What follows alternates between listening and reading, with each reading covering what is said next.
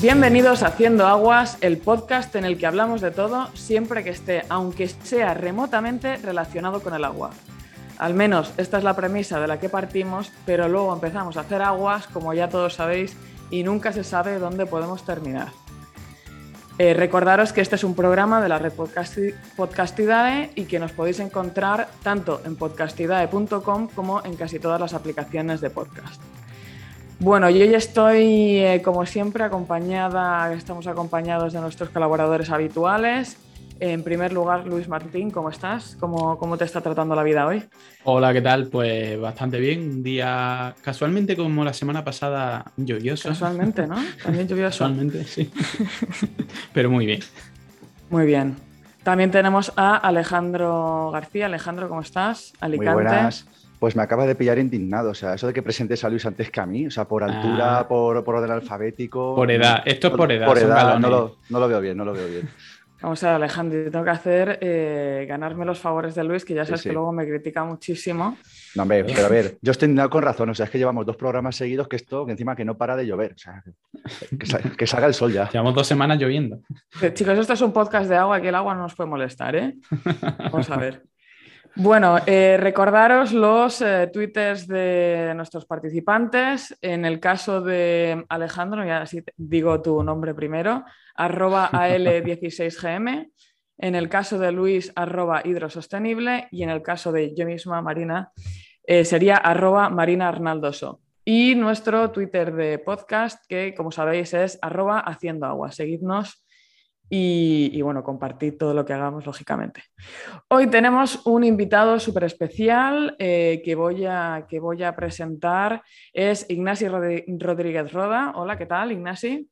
Hola, buenos días, ¿qué tal desde Girona? Muy bien, pues oye, eh, Ignasi, eh, para, que, para que conozcáis un poquito más de él, es catedrático de Ingeniería Química en la Universidad de Girona, miembro del grupo de investigación LEQUIA y durante 10 años ha sido el director del área de tecnologías y evaluación del ICRA, que es el Instituto Catalá de Recerca del Agua. Eh, fue pionero en los 90 en la aplicación de inteligencia artificial al campo del saneamiento. Ha centrado su carrera investigadora en diferentes tipos de tratamientos biológicos de aguas residuales. Sus proyectos más recientes y de manera muy relevante para este podcast eh, se centran en la aplicación de soluciones basadas en la naturaleza para la gestión del agua en las ciudades. Y además, eh, de, forma para, que también sepáis un poco qué tipo de cosas mueven a Ignasi, coordina el nuevo máster en Ciencia y Tecnología de los Recursos Hídricos que destaca por su innovadora metodología docente de aprendizaje basado en problemas. Y es así, la verdad es que es un programa chulísimo. Eh, una de las cosas que has dicho, eh, Ignacio, es que diga que eres el único catedrático de ingeniería química que eres del español. ¿no? Y, Es que me encuentro muy solo en este mundo, sobre todo el mundo es del Barça y si, ser del español ya te da una resistencia distinta. ¿no? Yo creo que bueno, últimamente ya se, aparecen estos programas. Bueno, últimamente, últimamente ser del Barça viene siendo un poquito más. Se hace un poco más bola, ¿no? sí, sí, lo mismo es el momento de hacer a los niños del español otra vez. A los niños del. Sí, pericos. O sea que cuando el peligro, de este, el, peligro de este comentario, Marina, es que ahora estaremos toda la hora hablando de fútbol. seguro, seguro. Bueno, no. y será el programa con más éxito, lo vais a petar. fútbol y agua, oye. Cuidado, a lo mejor te vamos a, a invitar. Bueno, hoy eh, vamos a dedicar el programa a las soluciones basadas en la naturaleza y una de las primeras cosas, ¿no? Porque esto es un término que últimamente ¿no? es como muy trending topic, todo el mundo habla de soluciones basadas en la naturaleza, pero ¿qué demonios son las Nature-Based Solutions, las soluciones basadas en la naturaleza y por qué eh, están tan de moda? ¿Qué, ¿Qué, nos puedes decir, Ignasi? Bueno, a ver, si tienes razón, es un término que está de moda, yo creo que es un poco exagerado y, todo el mundo se lo quiere como autoadjudicar, ¿no? sobre todo a nivel de en las ciudades. Ah, y es verdad que todo el mundo lo interpreta un poco a su manera. ¿no? Yo mm, también tengo mi idea, yo, yo, quiero hacer hincapié como en la segunda parte de la definición. Yo creo que todos estamos de acuerdo en que son soluciones naturales o tecnologías verdes, un poco para la gestión de infraestructuras. Ah, para solucionar problemas ambientales, obviamente, ¿vale? Pero lo que es muy importante de este tipo de soluciones es que tienen que ir un poco más allá y, no solo afrontar la solución técnica, sino que tienen que tener en cuenta ah, aspectos sociales, ¿no? Entonces tiene que haber un beneficio realmente para el ciudadano, para la salud, o sea, no solo todo es tecnología y economía, ¿no? Y yo creo que esta es la segunda parte que la gente se ha olvidado un poco, se le ha encantado el concepto, lo utiliza, pero después hace, mi, crítica principal, hace un wetland de un terciario de una depuradora y ya dice que está haciendo Nature Based Solutions, ¿no? Y esto es lo que a mí me, me un poco, ¿no? O incluso un poquito más allá, las típicas jardineras que te plantan en las aceras ahora que para poner arbolitos, dicen, estos son Nature Solutions, esto es un sur. todos, los, todos los huertos urbanos, todo, no sé, yo estoy en un proyecto europeo que, que en la discusión han llegado a decir que, que una oveja es una Nature Solution. gente, gente seria, ¿eh? catedráticos, no del español, pero catedráticos defendiendo, de eso. Y, y, bueno, claro, si, si te coges a la definición, es que hasta un microorganismo, ¿no? Es una solución. Cualquier cosa natural o verde al final, pero bueno, tiene que ser una solución a, problemas ambientales serios y tienen que repercutir en beneficio de la sociedad también, ¿no? Básicamente. Hablabas, eh, Ignasi, de, lo que es el contexto urbano, ¿no? O sea, tú, tú entiendes que las soluciones basadas en la naturaleza o bien eminentemente se han relacionado con el tema de las ciudades o bien eh, las estamos aplicando eminentemente a este, este entorno. O sea, ¿sería esto un poco tu...? Sí, sí, claro, porque al final en las ciudades es donde se hace más evidente, donde hay más gente y donde el impacto social puede ser mayor. ¿no? Entonces, en las ciudades hay muchos, muchos problemas sociales y todo el mundo tiene la idea idílica y esto no es Nature Solution, ¿no? sino que las ciudades con más espacios verdes, pues la gente está más feliz y si la gente está más feliz todo funciona mejor. ¿no? Entonces, si tienes que hacer una restauración de un sitio donde un río se desborda o, o los suits que comentaba Alex o cualquier cosa de estas, lo puedes hacer con cemento discreto escondido o puedes aprovechar para, para hacer un espacio verde en el que los ciudadanos puedan eh, participar, encontrarse, distintas actividades. Al final buscas como puntos de encuentro, ¿no? También un poco, hacer formación, hay mil historias. Entonces en la ciudad es donde se hace más evidente, ¿eh? aunque también es cierto que hay mucha, mucha historia de Nature Based Solutions en, en ecosistemas naturales o construidos de hace tiempo, en ríos, en, en, mil sitios. ¿eh? Pero es verdad que que donde se hace más obvio el beneficio social, yo creo que es en las ciudades. Mm. Bueno, nos comentabas un poco ¿no? que, eh, la idea de coger eh, un terciario una depuradora o, un, macetero, incluso una oveja, ¿no? el caso, eh, pues no son ejemplos, digamos, de Nature-Based Solutions, estrictamente hablando. pero entonces, ¿nos podrías dar algunos ejemplos de, cosas que sí son nature-based solutions y, particularmente si, los ejemplos son relacionados con el agua, pues eh, mejor que mejor. Sí, sí, de hecho solo, yo solo sé de la parte del agua, ¿eh? aunque es verdad que esto repercute en todos los recursos al final. Ah, no sé, a nivel de ciudad, los, casos más típicos son ah, pues barrios que están degradados y que, por ejemplo, hay un, hay colectores que hay que reparar o que cuando llueve se desbordan y tal, pues en vez de lo que comentaba, ¿no? en vez de intentar taparlo el cauce con cemento, pues aprovechar para hacer un buen parque regado con aguas regeneradas y que un sitio al que no iba nadie porque estaba como degradado, pues ahora la gente se empieza a acercar.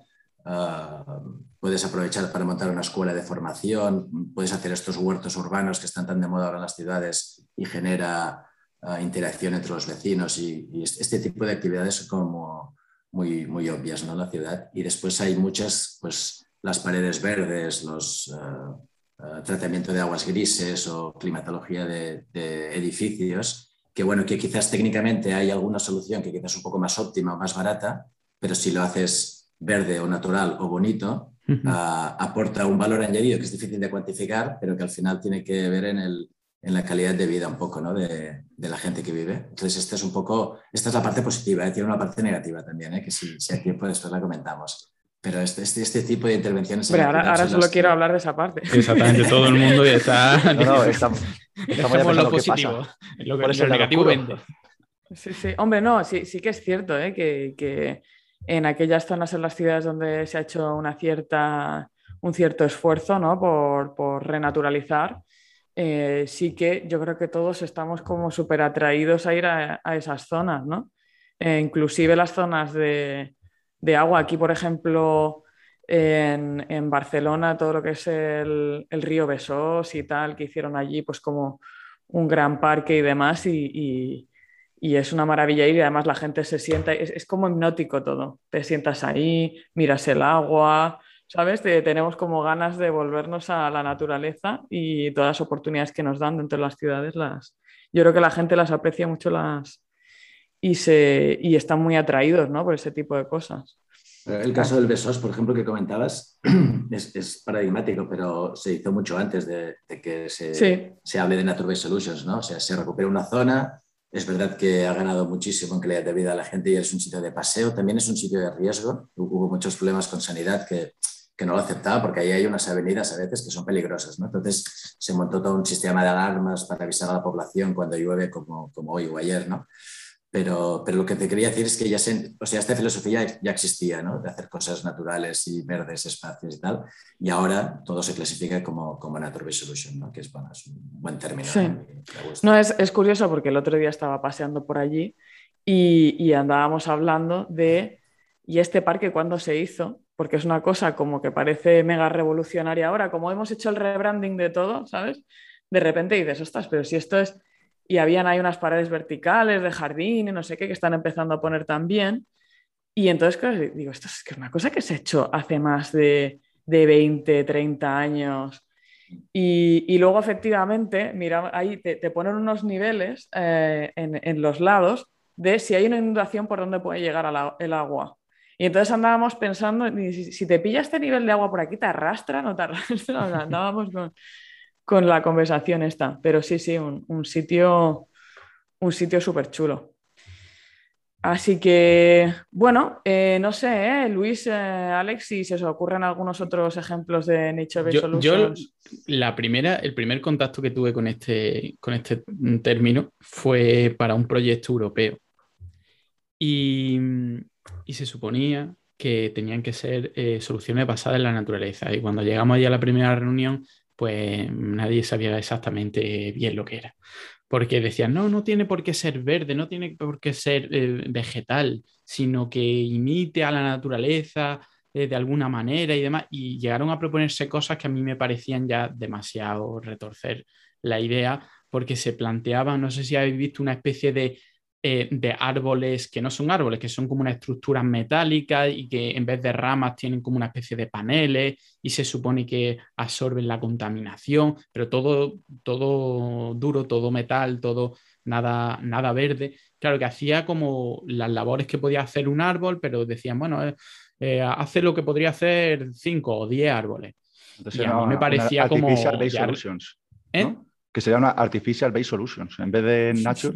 Pues allí lo consideraron como nature porque mm, se supone que imitaba la naturaleza, aunque no fuese el entorno natural. Y digo, bueno, pues sí, es que si nos vamos a esos niveles, entonces cualquier cosa vale.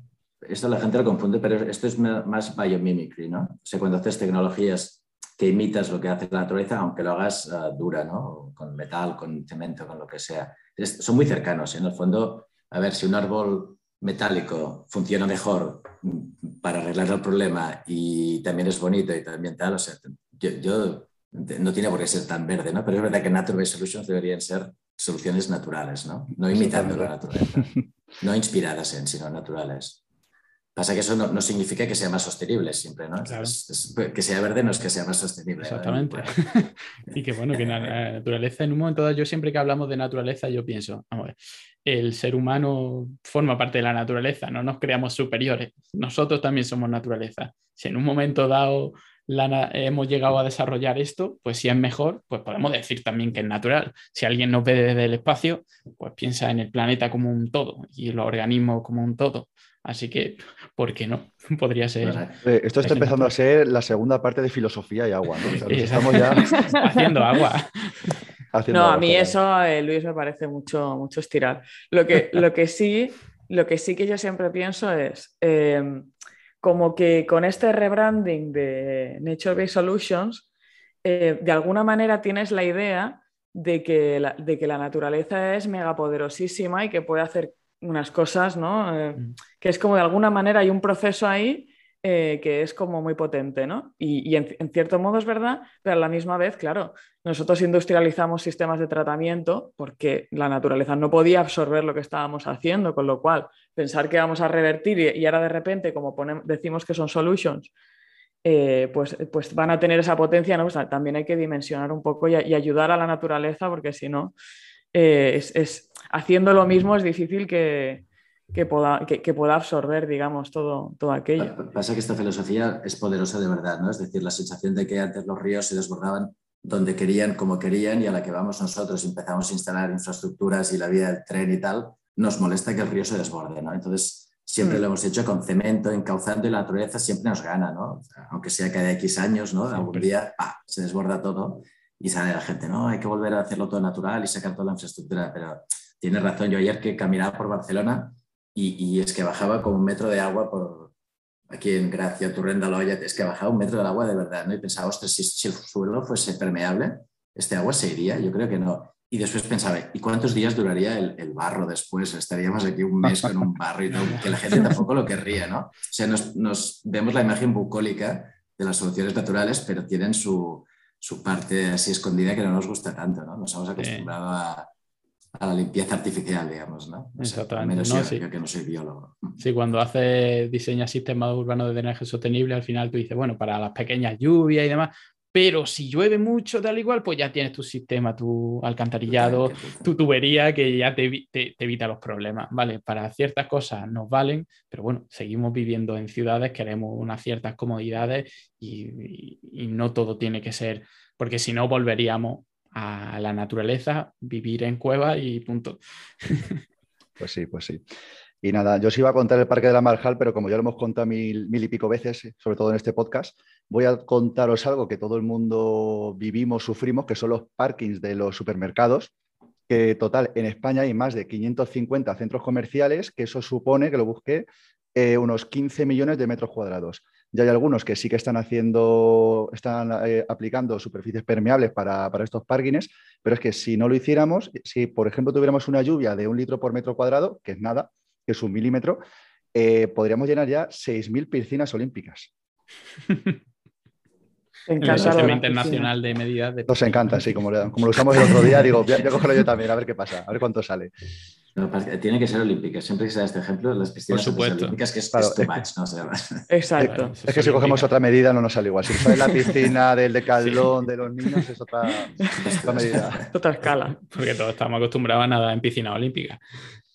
No, a ver, estos datos están muy bien, pero, pero también yo que sé, hay una parte de, ser realista, no sé cuánto, o sea, si hacen los parkings permeables, pues es que quizás cuando sube el nivel freático lo que hacen es inundarse por el agua. no sé, o sea, hay muchas historias que también lo vemos solo en una, en una dirección y, es, igual que cuando hablamos de los tejados, que, a ver qué podemos hacer con el agua de los tejados. Eh, al final, depende de cómo lo mires o cómo lo quieras contar, te dan una. o sea, el, problema sale siempre por algún sitio. Y, fíjate que la retienes cuando llueve, ¿no? Y tú la quieres cuando no llueve, ¿no?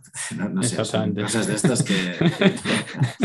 sí, claro, la gente piensa eso. Yo cuando hago proyectos y la gente piensa, no, porque claro, eh, eh, todo lo que llueve se va y demás, y, y, lo queremos utilizar para regar. Y ahora le digo, yo, vamos a ver piensa que los meses que está recibiendo agua no la quieres para regar porque ya se te está regando. Y luego cuando llega el otro, pues, ¿qué necesita al final? Pues un depósito gigantesco. Y cuando te digo el depósito que necesitas, que idealmente a lo mejor tiene el mismo tamaño que tu casa, pues entonces dices, la cosa está complicada. Hay que saber gestionar el agua inteligentemente, pero tenemos unos, unos condicionantes gordo. en, otros climas, no los climas mediterráneos, a lo mejor te vas a Galicia y demás, pues sí, a lo mejor es mucho más fácil. Pero con lluvias torrenciales como las que tenemos y demás, pues hay que intentar mm, introducir la naturaleza lo máximo posible, porque aparte de beneficios eh, a nivel hidrológico, claro, pues tiene otro, otra serie de, de muchos beneficios, pero luego llega un momento dado en que hay que hacer infraestructuras también duras. Al final, siempre hablamos de que son cosas complementarias, no suplementarias. No es quitar una red de saneamiento para poner suits, por ejemplo, no. Es convivir y que cada uno llegue hasta donde pueda llegar. Bueno, no sé si, si, a lo mejor de alguna manera podríamos sistematizar un poquito lo que son los beneficios de estas soluciones, ¿vale? Antes de, de, comenzar a ver un poco por donde apuntaba ya Luis, ¿no? De cómo pueden funcionar o deben funcionar estas en conjunto con otras. Eh, no sé, eh, así a nivel general las hemos ido, las hemos ido explicando. Yo creo que uno de, de los temas más relevantes que nos apuntaba ya Ignasi desde el principio era el tema social, que es un aspecto que probablemente cuando nosotros, ¿no? que somos ingenieros, aquí en este podcast somos ingenieros que y cuadrados, ¿no? probablemente, pues, oye, no sería la primera cosa que te vendría a la cabeza, quizás sí te vendría, ¿no? pero sería un poco después, él ha apuntado este tema como muy relevante. Em, estábamos diciendo también otras, no sé si, queréis mencionar eh, beneficios de estas soluciones.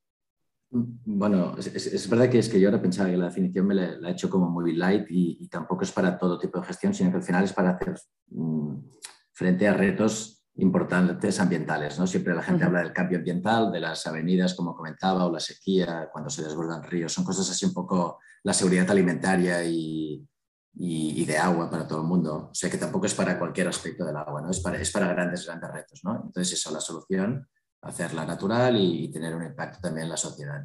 Uh, impactos que comentabas, pues eso, claro, cuando montas una tecnología de estas, aunque sea verde, los, los criterios básicos es lo siempre, es la eficacia, coste, esto hay que ponerlos, ¿no? Y por eso comentaba que a veces no son el óptimo. Entonces hay todo este, esta serie de impactos ambientales y sociales que a veces nos cuestan más de cuantificar, pero, pero existen, ¿no? O sea, son, son menos objetivos, pero, y, sobre todo eso, difícil de, de, poner en un número, ¿no?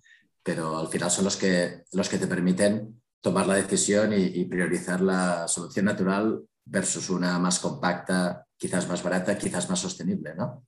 Pero que no tiene todo en cuenta los, los otros aspectos. Y, y sí, bueno, hay, hay, mucha bibliografía de, están como cuantificados, se está haciendo mucho esfuerzo para ver qué impactos y cómo medirlos y cómo compararlos, tener algún benchmark de referencia, ¿no? Porque si no, al final es mucho bla, bla, bla, y eso también al final necesitas un Excel en el que veas que esa solución es mejor que otra y por qué no. Sí, por ejemplo, hace un par de años sacaron la guía básica de diseño de sistemas de gestión sostenible de aguas pluviales en zonas verdes y otros espacios libres. Y era como que, al igual que tenemos una serie de criterios de diseños en abastecimiento y saneamiento, aquí se establecían las bases para cómo se puede implantar un SUD. ¿Por qué si, podemos llegar a tener estas guías no se aplican a ver, que sean de obligado complemento, evidentemente no, porque sí que puede que sean más caras o, menos, depende de dónde se implanten. Pero sí me gustaría saber tu opinión de, oye, este tipo de guías deberían estandarizarse más, deberían proponerse más, deberían hacerse una en función de la zona en la que nos encontremos. ¿Qué opinas? Bueno, se está trabajando en eso, pasa que también es como nuevo, ¿no? Y esto tarda unos años en llegar. Fíjate que algunos, algunas cosas más maduras, como lo que has comentado, recogida de, de pluviales y tal, pues ya, ya empieza a haber normativas. En este caso, ah, aparte que Luis lo ha comentado, yo lo descubrí en un proyecto europeo. Claro, es que esta es una nomenclatura que se ha inventado, se ha inventado cuando hay una call de Circular Economy Network Solution, entonces todo el mundo es experta en eso, ¿no? Entonces, pues, por eso es donde lo encontramos. Entonces, eh, por ejemplo, yo estoy en una Cost Action que hace de ciudades circulares y habla de todos los recursos y se habla mucho de agua y su obsesión es hacer guías. Eh, pero pasa que es que no está nada estandarizado, o sea, están recogiendo casos de estudio todo el mundo y en cada sitio lo han hecho un poco a, a su manera, no, no, no existen, están, muy, está muy verde, está muy lejos de, de, llegar a hacer normativas, ¿no? Están empezando a, generar manuales de buenas prácticas, aspectos a tener en cuenta, pero todo, todo muy cualitativo todavía. ¿eh? Pero bueno, la idea supongo que es llegar a eso. Pasa que al final se conseguirá con, con las que se, se, implementen más, ¿no? Los SUTs está claro, mm. ah, no sé, porque todas son súper, súper distintas. En paredes verdes y verticales, tal, todo eso también está muy, muy avanzado, ¿vale? Para tratar grises. Pero sí, sí, ya llegará, supongo. Pero siempre lo vamos convirtiendo a, a nuestro terreno, ¿eh? el terreno ingenieril, ¿eh? Un poco, casi que les, pedimos, bueno, bueno, es que mi, mi, hermano es arquitecto. Sí, tú quieres que haga cosas naturales, pero no hay estándares, ¿cómo quieres que Cuando lo explico a los nadie entiende cómo hacerlo, no puedo calcular el... Bueno, pues so sorry, ¿no? También hay que arriesgarse un poco en la vida, ¿no? Sí, pero bueno, de momento es como lo de hay que hacer una urbanización, pues oye, tantos metros cuadrados mínimo que tienen que, tienen que ser de zona verde. Es un principio. Claro, dentro de lo malo. Pero fíjate que es un poco complicado, ¿no? Poner un mínimo de, un ratio de zona verde versus zona gris. Y, luego, y luego, ¿qué zona, qué zona verde? Porque luego lo, todo... lo, pintas de verde, ¿no? por ejemplo, si, pones, césped, ahora pone un 20% y pones todo césped, ¿ahora qué? todos regulados como complicado. Pero bueno, a nivel urbano, yo que sé, las ciudades que están intentando todas ponerse la medalla ¿no? de, de las Nature Solutions, uh, pues claro, al final son entidades públicas, tampoco pueden, este, este riesgo que está pidiendo yo lo puede hacer un privado, pero la ciudad, yo sé, Colau, uh, no puede vender, y que lo hace, ¿eh? pero no, puede vender cualquier cosa en Barcelona. Barcelona tiene mucha relevancia a nivel internacional y no sé si es también porque lo saben vender, a nivel de, de Nature Based Solutions. ¿eh? Las, estas islas que la gente critica o, o en San Juan que han puesto suits pequeños en medio por donde pasa el carril bici y tal. y seguramente lo, lo, que se percola es un 0,001%. Pero, pero bueno, alguien hubiese puesto cemento, pues ellos han puesto esta historia con, con tierra y una plantita y tal, ¿no? Y una vez me caí en la bici ahí y te aseguro que... Riesgos eh, de, PRL que no... Que no... Exacto. Bueno, eh, yo, yo uno de, las, de los primeros contactos así que tuve con, con el tema de, de cómo valorar ¿no? eh, de manera objetiva, porque además es que es así. Eh, Ignacio lo decía, yo creo que esto es clave cuando eh, metes un concepto como Nature Based Solutions, que puede ser, oye, una cosa relativamente amplia y que, y que cada uno ¿no? puede interpretar de alguna manera, ¿no? igual que también la economía circular es así, em, y, lo, y, la pones delante de, de al final eh, un sector como puede ser el nuestro, en el que hay pues, una densidad de ingenieros bastante, bastante significativa, enseguida en, quieres sistematizar, quieres entender, quieres de alguna manera objetivizar, ¿no? Y, a mí una de las cosas que me gustaron mucho eh, de, una charla que escuché ya hace, hace, mucho tiempo sobre servicios ecosistémicos, es decir, las soluciones basadas en la naturaleza nos dan una serie de servicios que no son, eh, oye, pues no te dan unas rentas, no te dan un X, pero, pero sí que te dan unos servicios ecosistémicos a la población. Y entonces, el, el esfuerzo es un poco cómo monetizo o cómo transformo esto en valor económico. Y, y, uno de los temas era, ostras, las nature, vemos que cuando implantamos un, sistema tipo natural, un parque o, digamos, reacondicionamos las riberas de un río que pasa por una ciudad, etcétera, las propiedades que están eh, alrededor de esa, de esa, zona se revalorizan. Es decir, hay, hay un aumento en el, en el, valor de mercado de esas, de esas propiedades y es una manera como objetiva de, de pensar en eso. Y, y, me quedé con ello porque es una de las pocas maneras en las que en las que he visto de manera muy, muy clara y muy, muy patente, porque cuando vas a buscar piso por Barcelona, me imagino que en otros sitios también, eh, la, las zonas o los pisos ¿no? que están cerca de zonas pues, más renaturalizadas mm, tienen, tienen obviamente más, más valor. Pero tú sabes, Marina, que este caso, exactamente este caso, es el que mucha gente critica, que en barrios degradados que, que han mejorado porque han hecho intervenciones de este estilo y tal, después empieza, ¿sabes? Como turismo, ¿no? Empieza a subir. Se desplaza el precio, la gente. Y entonces sí. la gente que vive ahí pues, se va, busca otra zona degradada, que los pisos son más baratos, y, y aparecemos nosotros allá. Tú, Marina, yo nos encontramos no, sí, sí, sí. el perrito. Sí, sí, sí. No, no, claro, hay un desplazamiento del, del, del nivel de las, de las rentas, pero bueno, es, esto es, es, como complicado, ¿no? Porque cualquier intervención que hagas, claro, tiene su impacto, ¿no? Y, y una cosa que también se habla mucho en las Nature Based Solutions igual que en los Living Labs, tal, es, es el aspecto de la co-creación, ¿no? que también es que no, no, que nosotros vayamos y hagamos una intervención en un sitio, sino que donde vas tiene que haber un proceso participatorio real desde el inicio también para, para consensuar un poco la, la, solución con ellos, ¿no? porque quizás tú les quieres hacer un parque y tal y, y ellos, bueno, ellos te piden una escuela, ¿no? Para empezar, si no la tienen, en vez de un parque, ¿no? Tú dices, no, es que esto es calidad de vida y tal, y dices, ya, bueno, ¿sabes? Yo no tengo ningún hospital cerca, ni una escuela, yo no quiero un parque. ¿no? Y es, pero bueno, en todo caso, uh, oír, oír su voz, ¿no? También, o sea, no, no imponerla y venderla, sino que participar con ellos en la definición, eh, que es, es, complicado porque son distintos niveles, pero bueno, uh, es política al final, ¿no? Sí. y, es dinero también porque para eso necesita una inversión en ese proceso participativo, porque al final te encuentras en proyectos en los que dedicas todo tu presupuesto a desarrollar la mejor técnica y, eh, y, luego el proceso participativo dice que nos quedan dos semanas y tenemos que meter esto porque es obligatorio. Venga, rápido, vamos a, a una reunión y le llevamos cuatro cosas. Lanza, lanza una encuesta por el Twitter rápido. Sí, se hace para cumplir, ¿no? En plan, se ha hecho. Fin, Exactamente. Sí, no, no, va nadie, nadie opina nada, pero se ha hecho público. Hombre, sistemas. Hay, hay, una dimensión también que yo creo, y, y aquí eh, o sea, por ejemplo, con el tema de, de, del, valor de la vivienda y particularmente en algunas ciudades, pues el, problema ¿no? que, tenemos con esto, eh, pero es como la complejidad, es decir, eh, los procesos en los que se pone de manifiesto la complejidad de, de, que tú implantes una solución versus otra, de que hagas un tipo de actuación o no, eh, yo creo que nosotros nos podemos llegar a sentir cómodos en, en general ¿no? con, con, una evaluación técnica de algo y sin embargo hay una complejidad enorme de las implicaciones, de las consecuencias que tiene implantar ciertas cosas. Y yo creo que esa, esos procesos a los que, a los que señala Ignacio, pues también te ponen de manifiesto que, claro, no, todo, está, no todo es tan, entre comillas, sencillo, ¿no? Pensamos siempre que lo técnico es lo difícil, pero probablemente muchas veces es lo más, es lo más fácil. Luego viene todo lo demás y ahí sí que se te complica la, historia, sobre todo en entorno ciudad, ¿eh? que es, muy complicado. Y yo qué sé, a lo mejor también buscamos el, esto, eh, no, es tan fácil de sistematizar, no es tan fácil de entender, es eh, complejo y, bueno, pues no, se dedica tanto.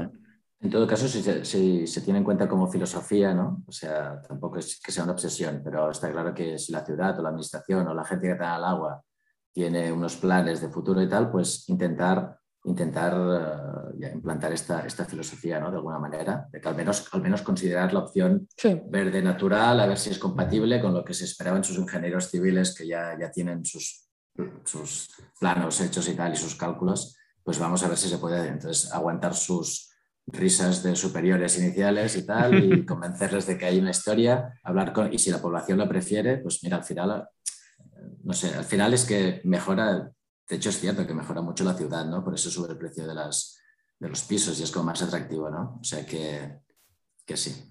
Hay que buscar los aliados, que muchas veces esos son, son la, la, población y demás. Porque, claro, desde el punto de vista técnico, nosotros nos complicamos un poco la vida en un principio. Es mucho más fácil meter hormigón, dos ecuaciones de hidráulica y a tomar por saco. Lo otro tiene muchos beneficios, pero es más complejo y existe la posibilidad de que salga mal. En un, no es tan probado. es más difícil de gestionar, claro, hay muchas, muchos impactos. También hay impactos negativos que Marina ha dicho para el, siguiente programa, ¿eh? pero, pero también hay, el, o sea, el mantenimiento es caro, hay mosquitos, yo qué sé, olores, hay, hay mil historias, ¿no? Hay riesgo porque si utilizas agua regenerada, cosas de aspectos de salud. Es decir, que desde el punto de vista administrativos es mejor evitarlo, ¿no? Es mejor algo aséptico y tal, Pero, pero hay que intentarlo. La complejidad que comentaba Marina es súper, súper importante al final, ¿no? Y solo para encontrar soluciones guays de verdad, vale la pena afrontar esta, esta complejidad. Hay, que, hay que mojarse, ¿no? Hay que meterse ahí en el barro y decir, bueno, venga, a ver, a ver por dónde salimos. O sea, que necesita compromiso por parte de, de la administración, ¿eh? de que eso es por donde quieren tirar. Y luego, pues hay que evaluar los beneficios antes para convencer a quien tenga que tomar las decisiones y luego hay que evaluar los beneficios después para decir, ¿ves? Esto que te dije que iba, mira, mira los beneficios que ha tenido, para que el próximo me diga, ah, por supuesto, prefiero esto porque he visto todo el impacto positivo que hay y bueno, y trabajar en minimizar los impactos negativos, porque también cuanto una infraestructura pública, en cuanto tenga mantenimiento, ya necesita mantenimiento por una persona que a lo mejor tiene que ser una persona un poco más cualificada. No es lo mismo eh, limpiar un, sistema de saneamiento o arreglar un jardín normal que de repente un, un sud en el que hay vegetación, una grava y demás, tiene algún problema y ¿qué pasa? Tienes que llamar a una empresa especializada, ¿no? Al final tiene que ser, por ejemplo, el propio ayuntamiento el que sea capaz de gestionar eso. Eh, eh, es complejo, pero poco a poco y, la, y sobre todo los ejemplos sirven mucho. Eso de en esta ciudad. te, voy, a comentar que hay, ahí sí que empieza a haber mucho, mucha documentación y hay muchas páginas web en las que puedes ver todo el mundo con circulitos rojos y vas clicando y está explicada la historia de, de, la implantación y claro, hay casos como espectaculares. Entonces yo creo que es una buena manera de ver que en ciertos sitios se han atrevido, lo han hecho y ha funcionado. Obviamente se explica la historia en positivo, ¿no? Claro. Toda la parte tal, pero, pero es importante porque como no puedes cuantificar tanto los impactos en, indicadores tal, como mínimo ves uh, case studies bonitos que han funcionado tal y piensas, pues yo quiero hacer algo parecido ¿no? en mi ciudad. Y sí, sí, eso sí que hay un montón. Ah, hay un tema ¿no? que, que es, eh, bueno, para mí súper interesante, ¿no? Pero, y, lo estábamos apuntando ya, que es el tema de que siempre cuando pensamos en infraestructura verde o gris o de la que sea, pensamos en, eh, dónde la vamos a poner, la vamos a construir, va a tener esto, va a tener lo otro, pero muchas veces no se piensa en la gestión, luego el día a día de lo que va a ser esa infraestructura durante, durante mucho tiempo. ¿Qué tipo de capacidades se necesitan para, para gestionar esa infraestructura que tú generas hoy? Pues no, no, tiene por qué ser la misma de la infraestructura que estaba antes. Y luego cómo funciona esa infraestructura, sobre todo estas, estas, este tipo de soluciones que empiezan a ser un poquito más integradoras, digamos, de, de la ciudad, diferentes ámbitos, cómo interactúan con otras infraestructuras y particularmente ¿eh? si, tienen algún elemento de agua, cómo interactúan con la, con la, gestión del ciclo integral dentro de una, de una ciudad. Y, aquí yo creo que hay mucho espacio ¿no? para, para, soluciones que se puedan encontrar para, no tanto, ¿eh? para qué tipo de soluciones, pues mira, vamos a poner aquí unos em, humedales y tal, pero claro, luego cómo vamos a gestionar eso y, que, y cómo interactúa, eh, pues hay espacio para digitalización, hay espacio para hacer una gestión eh, profesionalizada, técnica de esto para sacarle el mayor partido a la infraestructura gris con la verde. En fin, yo creo que hay un campo ahí súper interesante que si nuestras esperanzas de que los fondos europeos lleguen y se implanten muchas soluciones basadas en la naturaleza en las ciudades, lo que nos vamos a encontrar los años de después de, las ejecuciones de estas infraestructuras es, vale, y ahora cómo las mantenemos de una manera, de una manera adecuada que no se nos... ¿no? Es decir, el hormigón al final es muy agradecido. Eh, cuando tienes una solución basada en la naturaleza, ostras, eh, la, tenemos que, mantener de una manera adecuada. Sí, sí, el ejemplo típico es los, los jardines que la gente pueda, o las plantas que te compras y te pones en el comedor, que el día que te la compres te encanta y tal, y después te das cuenta que te has hecho un viaje, no sé qué tal, y está muerta. Y, piensas, ostras, estoy en esta lucha. La, ilusión, la, ilusión, que tenía.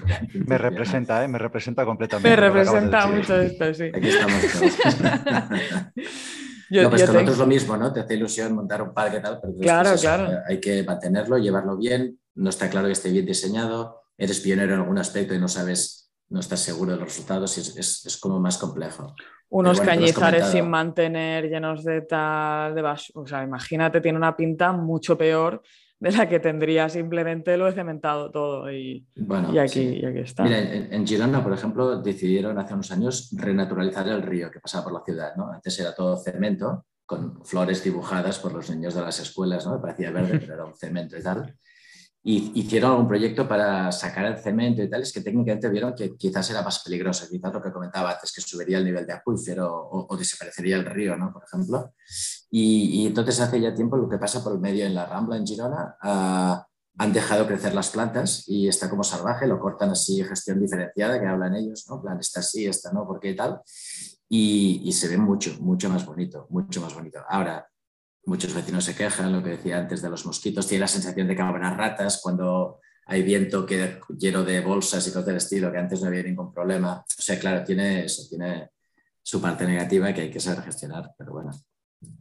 Sí, sí, está, está el tema este de, dejar crecer las plantas como de, la, de la endémicas, digamos, de la, de la zona, que a veces, claro, vas pasando por ahí y dices, a ver, yo porque soy muy silvestre de mis cosas, pero, pero hay mucha gente que es como, hostia, este está como descuidado, ¿no? Eh, está como que, teóricamente queda, muy bonito, pero yo, por ejemplo, cuando se hacen proyectos, por ejemplo, en vivienda, en urbanizaciones y demás, eh, uno de los aspectos que te pueden valorar en, los certificados de sostenibilidad es que eh, tu jardín no requiera agua, se utilice jardinería, ¿vale? Entonces, la gente piensa, ah, vale, especie adaptada y demás, claro, utiliza que si romero, que si no sé qué, y yo muchas veces le digo, vale, pero tú mira, mira, el, mira el monte en invierno, mira qué bonito está, vale, ese es tu jardín. Ahora míralo en verano, ese va a ser tu jardín también. Ahora no, no esperes que esté todo como en invierno. Es decir, esas plantas no significa que estén verdes y frondosas todo el año. Significa que cuando no hay agua, pues no se mueren y luego vuelven a vivir. Pero no es un jardín inglés con césped y, vegetación como estamos acostumbrados a, verlo. Eso también nos tenemos que acostumbrar y a lo mejor en ciertas zonas no queremos acostumbrarnos. Y queremos un jardín que se riegue, ¿vale? Con agua regenerada, pero que sea un jardín bonito y que llegue el jardinero todas las semanas y lo corte Exactamente, entonces hay que ver la gente lo que está dispuesta a aceptar y, y, la gente también tiene que, entre comillas, aprender, ¿vale? Porque muchas veces es acostumbrarse a ese tipo de, de vegetaciones también. Aquí estamos aprendiendo todo. Perdona, en todo caso, el jardín también tiene su función, ¿no? De, hablábamos, yo os hablaba de calidad de vida, o sea, que imagínate tener un jardín, ¿no? ni me lo imagino, debe ser genial. Pero, pero lo de las Nature Solutions, un poco al final, tiene, o sea, no, se pone solo en plan ornamental, sino que, tiene una función de tratamiento, ¿no? sea, para grises, sea para climatización, sea para el agua de lluvia. ¿no? Entonces, un poco es donde pondrías una solución tecnológica convencional, ver si tiene cabida la, la, verde natural, que se supone que es más sostenible, que ya he dicho que estos quedan entredichos, pero bueno. Ah, vale, o sea que no solo es que todo sea más verde, sino que, o sea, no es hacer un parque en medio de Barcelona, si haces un parque si realmente hay un problema con una laguna, el río que se desborda, el no sé qué tal, pues aprovechas y la zona esa, pues haces que cuando se desborda, como el Besós, lo cierras a la población, pero cuando no, es, un espacio que has ganado a la ciudad al que puedes pasear. Pero el objetivo no era hacer el parque, sino era tratar el agua que se desborda del río o el colector que se desborda o, este tipo de cosas. ¿eh? Sí, es un impacto secundario, digamos. Muy bien, pues eh, un poco sí que, sí que comentábamos, ha ido saliendo el, hecho de que, eh, y no sé, si, Ignasi, si quieres ratificar esta, esta visión o quieres matizarla, de que realmente las Nature Solutions y particularmente las que tienen que ver con, gestión, digamos, de, retos hídricos, em, no serían tanto sustitutivas o en una gran parte de los casos no serían tanto sustitutivas, sino que eh, funcionarían en conjunto eh, de otras eh, soluciones grises. Y no sé si esto es algo que tú también compartes. Sí, sí, esto no, lo hemos comentado, ah, pero es verdad, al final no es una solución, no tienes que ser solo 100% verde, sino que se habla mucho de la ah, integración de tecnologías híbridas ¿no? entre verdes y, y, convencionales, porque al final lo que tienes que poner es lo que sea más racional y lo que toque y lo que quepa y lo que funcione. ¿no? Entonces, si te obsesionas en hacerlo de un tipo, es tan malo esto como lo otro. ¿no? Igual que el ingeniero que no quiere ver nada verde, al más ecologista que no quiere ver ni un poco de cemento. ¿no? Al final tú hablabas de digitalización, por ejemplo, todos los ejemplos de Nature Based Solutions que hay por Europa, los de Singapur y tal, no hablemos, están llenos de sensores y, monitorizan muchas cosas, muchas cosas de impacto de fauna que viene, no sé qué, gente que pasa por delante con el móvil. O sea, hay mil historias detrás para, para demostrar un poco este impacto. O sea, que hay hay mucha tecnología también, aunque haya plantas, digamos. O sea que, que sí, sí, lo de las, ah, los sistemas ah, híbridos o integrados entre verdes y convencionales también, de, hecho, creo que es como se hará al final, ¿vale? Sí, y está pensando, perdona, ¿eh? cuando has comentado, pensaba que me ibas a comentar otra cosa, no de las híbridas, sino me pensaba que ibas a decir, no sé si estás de acuerdo y tal, no sé, pero con lo que hemos comentado parece que estas tecnologías están un poco verdes, ¿no? Era un buen, un meses. y, y, además están como predestinadas, ¿no? No salir de verdes es como... Nacieron así y no, no maduran nada. Sí, bueno, yo, creo que, como decía, si hay algunas que están más maduras, hay, otras que tienen eh, cierto recorrido. Lo que sí que pienso, eh, Ignasi, también quizá tú piensas igual, que con la al final hay un tema, que es que cuando una cosa se pone de moda, eh, tiene cosas malas porque es que, mira, la gente coge el rábano por las hojas, literalmente empieza aquello a reimaginar la realidad, pero con esta perspectiva y de repente cualquier cosa etcétera, y hay un poquito de, de, green greenwashing, ¿no? Un poco de, ostras, eh, de, qué estamos hablando. Eh, pero sí que es verdad que eh, este interés público, este interés político, el interés de las instituciones, de las empresas, de las universidades, hace que, que las cosas se aceleren mucho. Yo creo que hay, o sea, que no, vale, yo ya me conocéis que soy como muy, muy positiva, pero pienso que que los tres, cuatro años que tenemos delante con la ejecución de los fondos europeos, vamos a ver una aceleración en la madurez de estas tecnologías, aunque solo sea porque las vamos a, las vamos a implementar de manera rápida y vamos a tener que aprender muy rápido. A veces seguro que va a haber equivocaciones, ¿eh? pero sí que es verdad que son lecciones aprendidas. No va a tener nada que ver con el ritmo de, de maduración que hemos tenido hasta ahora, que quizá había un interés pues, más residual porque eh, no ha sido un contexto de inversión, no ha sido un contexto de, del que se haya podido potenciar en general infraestructuras tampoco grises, eh, o sea, tampoco las baratas, con lo cual, eh, bueno, pues oye, tenemos este horizonte por delante y quizá vamos a ver una aceleración brutal ¿no? de, cómo se implantan estas tecnologías y qué madurez tienen. Ojalá, ojalá sea verdad. Yo, yo, no lo tengo tan claro. Uh no sé, nosotros pues estamos muy metidos, ¿no? Yo te has dicho en la universidad, vosotros en la empresa y tal, pues eh, parece que sea lo que toca y ahora llegan fondos que si los vendes, los camuflas con eso, te los dan y vas a, vas a hacer intervenciones, pero, pero yo no, no creo que sea un debate que hay, que hay, mucho en la calle y, por ejemplo, la agencia de agua no tengo claro que, que apueste por esto, ¿no? No sé, les, les, tendría que obligar a alguien, les tendría que convencer mucho, ¿no? Y, y creo que todas las administraciones a nivel de España, yo diría que a nivel europeo, bueno, es más, es más los, los, alcaldes, las ciudades, ¿no? que quieren hacer intervenciones de ese estilo, hmm. pero las otras administraciones yo, no sé, me parece que no, me parece que no, no, no nos han comprado la idea. ¿eh? Pero bueno, ojalá, como tú comentas, ahora que llegan muchos fondos, uh, ojalá consigamos meter el máximo de este tipo de proyectos porque yo creo que vamos a aprender, como tú comentabas, por lo positivo y por lo negativo. En lo que no funciona tan bien, entonces ya sabremos cómo hacerlo mejor o, o qué no hacer, ¿no? Pero, pero es mi sueño, ¿no? Ver que, que la ciudad se pobla de, de proyectos naturalistas y, y, ligados con la intervención, ay, con la gestión del agua, ¿no? O sea, estaría muy bien. Pero bueno, es porque yo soy más friki porque trabajo en eso, ¿no? no tengo claro que mi padre cuando esté andando por la calle le interese demasiado eso, no sé. No sé, ¿vosotros qué pensáis? Esto es algo... O sea, que mm. hay, hay, debate público aquí. A mí me da la sensación de que sí, ¿eh? Pero claro, también uno público. con quien se junta, ¿no? Pues eh, el tema de, de, que la ciudad necesita pues, eh, más espacio para el ciudadano, más vegetación y demás, sí, Ahora que eso se utilice para otro, otras cosas como la gestión del agua y demás, el agua al final mm, siempre está muy escondida. La gente no es consciente de lo que pasa con el agua. Entonces, se lo puedes vender por esa parte.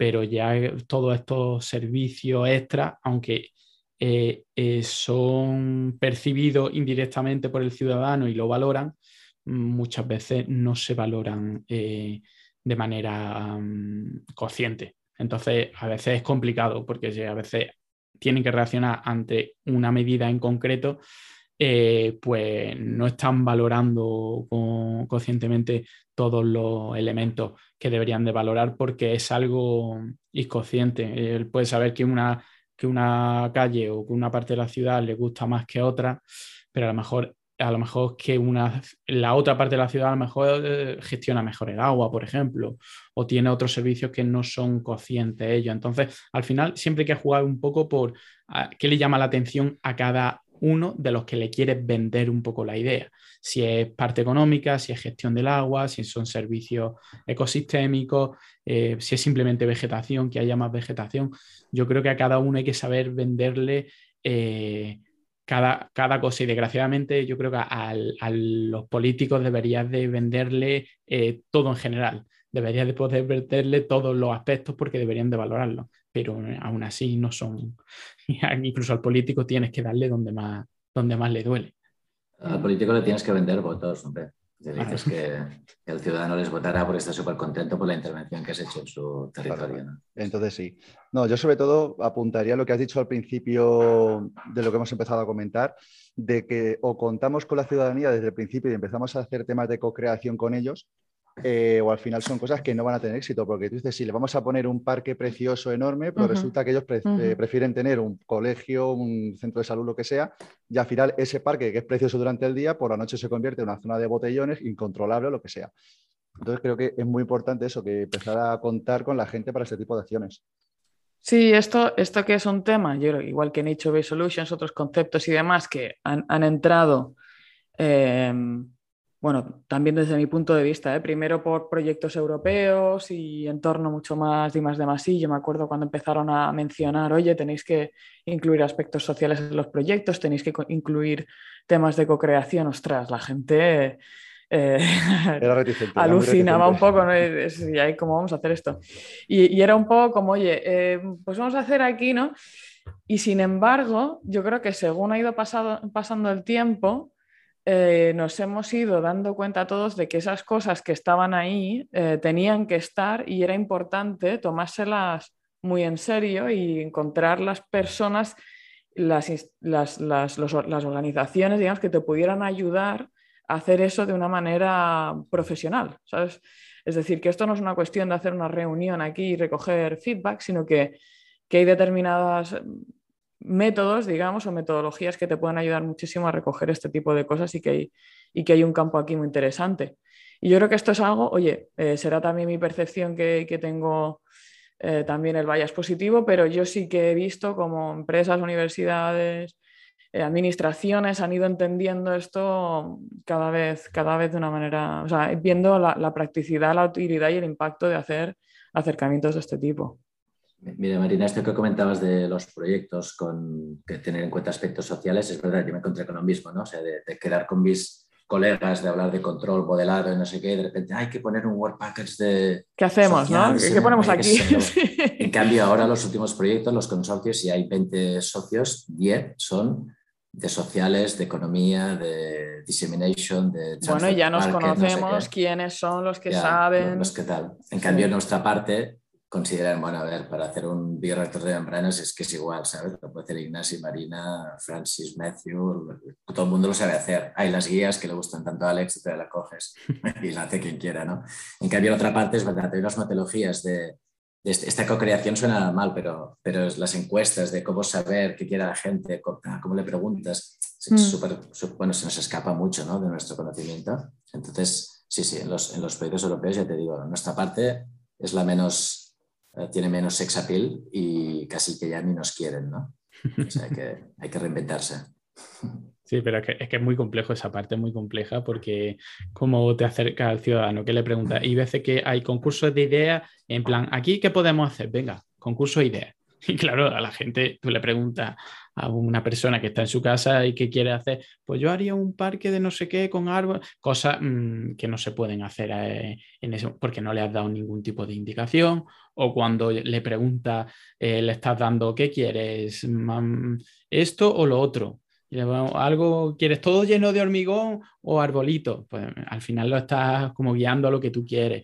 Eh, es, es complicado, un proceso muy largo en el que tienes que tienes que preguntarle qué, necesidades tienen y ir de la mano con ellos para conseguir la mejor solución. Pero es que eso no es, no es, nada, no es nada fácil porque ni la gente está acostumbrada, ni la administración está acostumbrada, ni nosotros estamos acostumbrados. Nosotros nos ponemos eh, con un papel en blanco delante o el ordenador y empezamos a decir, ay, pues aquí molaría un montón hacer esto y qué tal y cual, venga, voy a coger estos datos y no sé, ah, pues mira, se te ocurre, te enamoras de esa idea súper chula con, que está muy guay y luego cuando alguien te dice, no, pero es que a mí eso no me gusta, yo prefiero esto, dice, ¿cómo no vas a preferir? Lo que pasa es que no sabes, no tienes ni idea, claro, le pregunta a cualquiera, entonces es complicado. Desde, desde todos los puntos de vista es complicado. Entonces necesitas a alguien o a, expertos que te lleven de la mano y que te digan, no, este es tu papelito. Vale, sí, vale mucho la pena, ¿no? Yo creo que es lo que tenemos que conseguirlo, ¿no? Yo qué sé, o sea, la complejidad que decía Marina, ¿no? tenemos que ir por allá, ¿no? es la complejidad, sí, sí, sí. Hay que, hay que, abrazar la complejidad. Es que es lo que nos toca también porque nos hemos nos hemos llenado la cabeza de esta idea ¿no? de que los sistemas tienen que ser holísticos, que tienen que estar conectados, que tienen que tener en cuenta todos los aspectos, todos los niveles, digamos. Y claro, esto, eh, el problema de esto es que es muy complicado. Es, complicado hasta de entender eh, y, y, te da propio dolor de cabeza ¿eh? muchas veces pensar pero, pero claro, pues eh, si queremos esto, si pensamos de verdad creemos en esto, pues tenemos que, entender que va a ser complicado y que nos tenemos que meter a fondo con, ello. Yo creo que si, si, conseguimos una fracción de las cosas que se plantean, oye, pues ya habremos avanzado, eh, ya habremos avanzado bastante. bueno, es un salto, un salto importante, ¿eh? en, si realmente se implementase, es como un cambio un poco de, paradigma a nivel de infraestructuras del agua, o sea que, que sí, vamos a ver si si nos atrevimos, ¿no? Al final. Sí, sí, sí. En este sentido, eh, Ignasi, no sé si eh, ya comentabas un poco, ¿no? Que, había algunas ciudades en España pues, que eran más notorias en el tema de Niche Based Solutions, pero no sé si, si nos podías dar una visión de en qué países están más implantadas este tipo de soluciones eh, cuál es la situación en general de, Europa eh, como continente en general. Tenemos sobre todo ahora esta visión ¿no? con, el Pacto Verde de que Europa está como muy avanzada en este tipo de cosas, pero a lo mejor eh, bueno, también es una, intención. Em, y luego también España, digamos, el contexto nuestro un poquito más local, cómo, cómo, compara, ¿no? si, si, oye, estamos bien, estamos mal, un poco qué idea tienes. Bueno, no sé, es un poco difícil de saberlo, ¿eh? porque al final, lo hemos comentado al principio, que hay mucho marketing y al final no es tanto las buenas soluciones, sino la gente que las sabe vender. ¿no? lo que es cierto es que el término se acuñó bastante en Europa, entonces Europa es como referente cuando buscas Natural Based Solutions, pero si buscas por el mundo, mucha gente está haciendo lo mismo desde hace años, como el caso de SOS, pues en Estados Unidos, en Australia, en Asia y tal, están haciendo muchas intervenciones a nivel de ríos sobre todo y tal, que no las tienen clasificadas como Natural Solutions, pero que son ejemplos preciosos de, de un ecosistema, cómo reconstruirlo de una manera natural, ¿no? que tenga su función uh, positiva y, y, su aspecto social. Es decir, que, que, eso, que Europa es más el término, digamos. España está bastante en el nivel de Europa. Había mucho la, la idea al principio de que en, en, el norte de Europa, ¿no? Siempre somos más avanzados, uy, los daneses, uy, los suecos. Bueno, y al final, eso es lo que te decía, Berlín, estamos en un proyecto y dice, no, es que en Berlín tenemos 5.500 Nature Solutions en la ciudad. Y piensas, bueno, yo qué sé, seguramente están contando las ovejas estas que... mientras, mientras en España, sí, España, en cambio, está muy poco reportado. Valladolid, tal. Yo qué sé, yo sé los casos de Barcelona, pero no los encuentro en ningún sitio de la web, ¿no? Lo sé porque voy por Paseo San Juan y lo veo, ¿no? Entonces es un poco complicadillo. España está bastante al nivel de Europa y Europa se vende mejor, pero referentes, referentes, yo diría, mira, Singapur, como siempre, Singapur es, sí, es, es, una locura lo que tienen. Uh, sí, sí, o sea, eran pioneros con lo del agua regenerada, ahora ya también con las Natural Solutions. Y, y, ya te digo, hay ejemplos muy bonitos. Nueva York, Nueva York vende que ellos, en vez de, iban a, es, es una historia que venden, ¿no? Es, en vez de invertir en la potabilizadora, uh, fueron upstream al río, hicieron una intervention natural, no sé qué tal, y ahora, vamos, es que casi no hace falta ni potabilizadora, ¿no? Y dicen, mira, el dinero que nos hemos ahorrado, pero te digo, es, es como lo venden, ¿no? Al final, o sea que que bueno, hay un mapa, lo que comentaba, hay un par de webs que si tú pones ves puntos rojos en todo el mundo y cuando picas en el punto rojo hay una ficha que te lo explica y tal, y, y es bastante homogéneo, obviamente en los que he comentado, ¿eh? o sea, algunos de Asia, Australia, Estados Unidos y Europa. Eh, a nivel de Latinoamérica y África sí que es súper más, uh, menos reportado, porque estoy seguro que en África tiene muchas natural solutions, muchas más, muchas más que nosotros. Exacto, exacto, by default. Estaban ya implantadas. Sí, no sé. Muy bien. Eh, pues ya un poco como, como colofón de, del programa, eh, nos, nos, gustaría preguntarte, Ignasi, eh, habías, has mencionado ¿no? varios, varios ejemplos ¿no? que, has estado, que has estado viendo, etc. no sé si nos puedes contar el tuyo favorito, ¿vale? Tu proyecto favorito de, de Nature Based Solution y si puede ser que, que hayas participado tú, pues, pues perfecto. O sea, un poco Vale, cuéntanos. Esta pregunta no, no, me la esperaba. ¿eh? Mi, mi, proyecto favorito es el, el, campo que hay en Cornellà, el campo de fútbol de Cornellà. Es no, no sé, por ejemplo, en uno que nosotros, de hecho, elaboramos uno para la ciudad de Girona, súper bonito, que es cuando descubrimos Nature Solutions, con el ayuntamiento, con el regidor que había antes, con empresas, tal, y pidimos un proyecto y está súper, súper bien desarrollado y no nos lo dieron, es decir, que no está implementado. Pero eso es muy bonito porque es precisamente en la zona de donde está Icra, que es como la salida de la ciudad, que es una zona súper de paso. Todo, todo Girona pasa por allá, entrada y salida.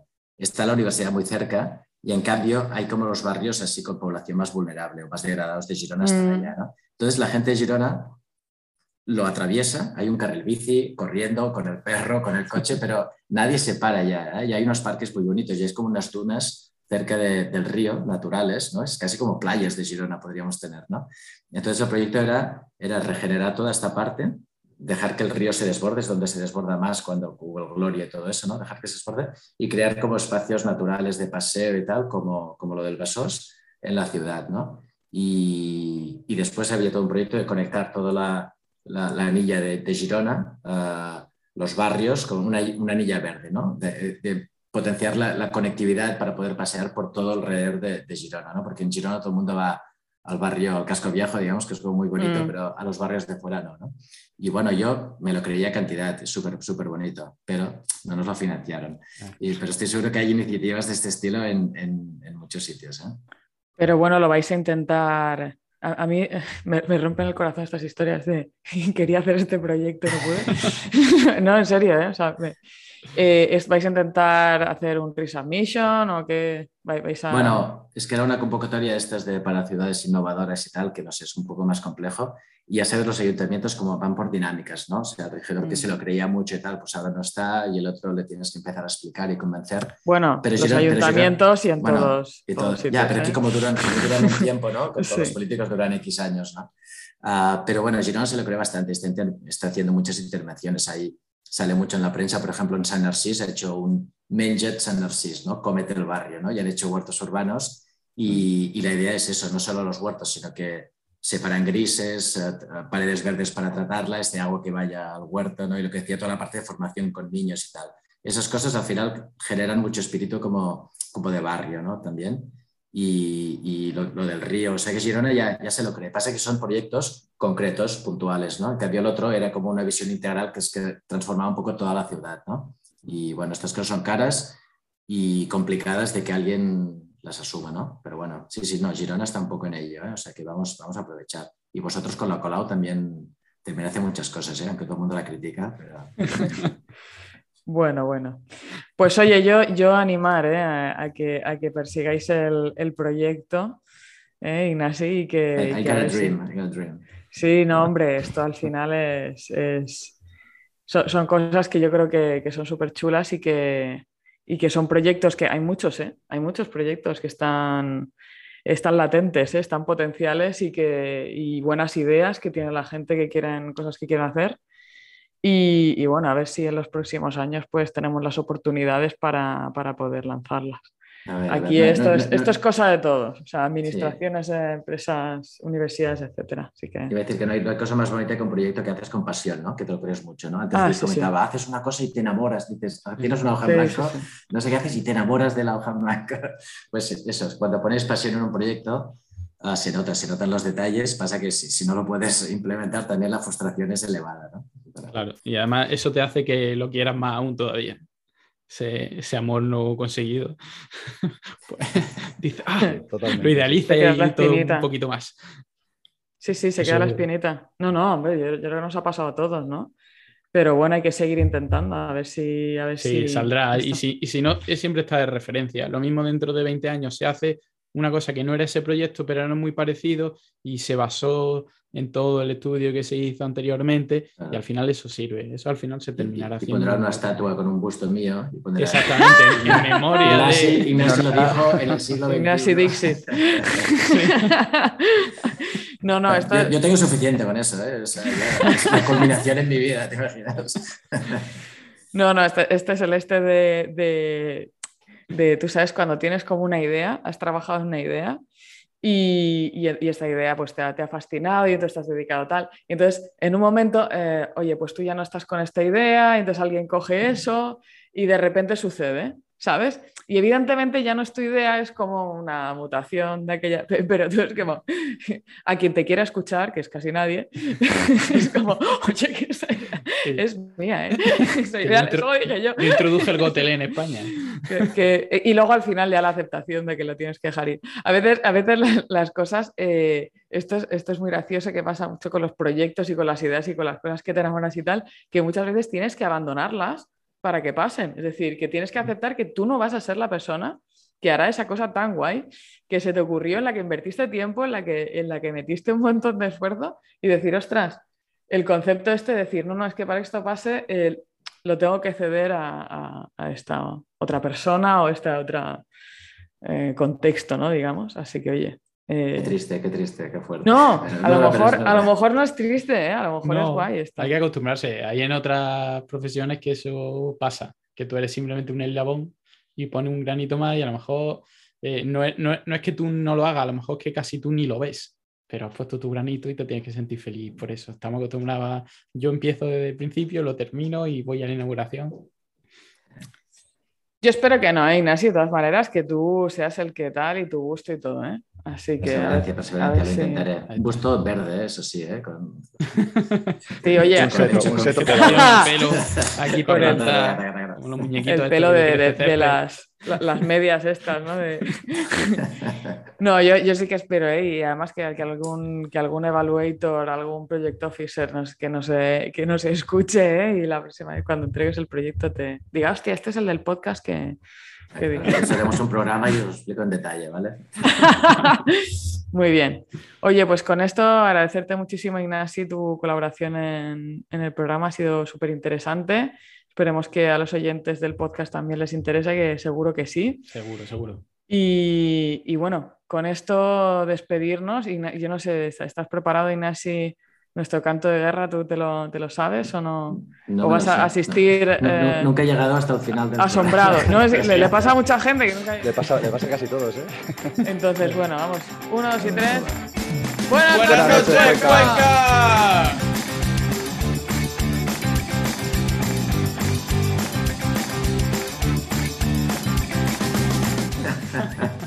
Qué lástima que me lo hubiera perdido. ¿no? Es que, claro, sé que hay que escucharse hasta el final. Y yo normalmente las coñas las pongo después de la musiquita. Para que la gente, solo los muy cafeteros, escuchen la- las coñas. Claro, como las películas de Marvel.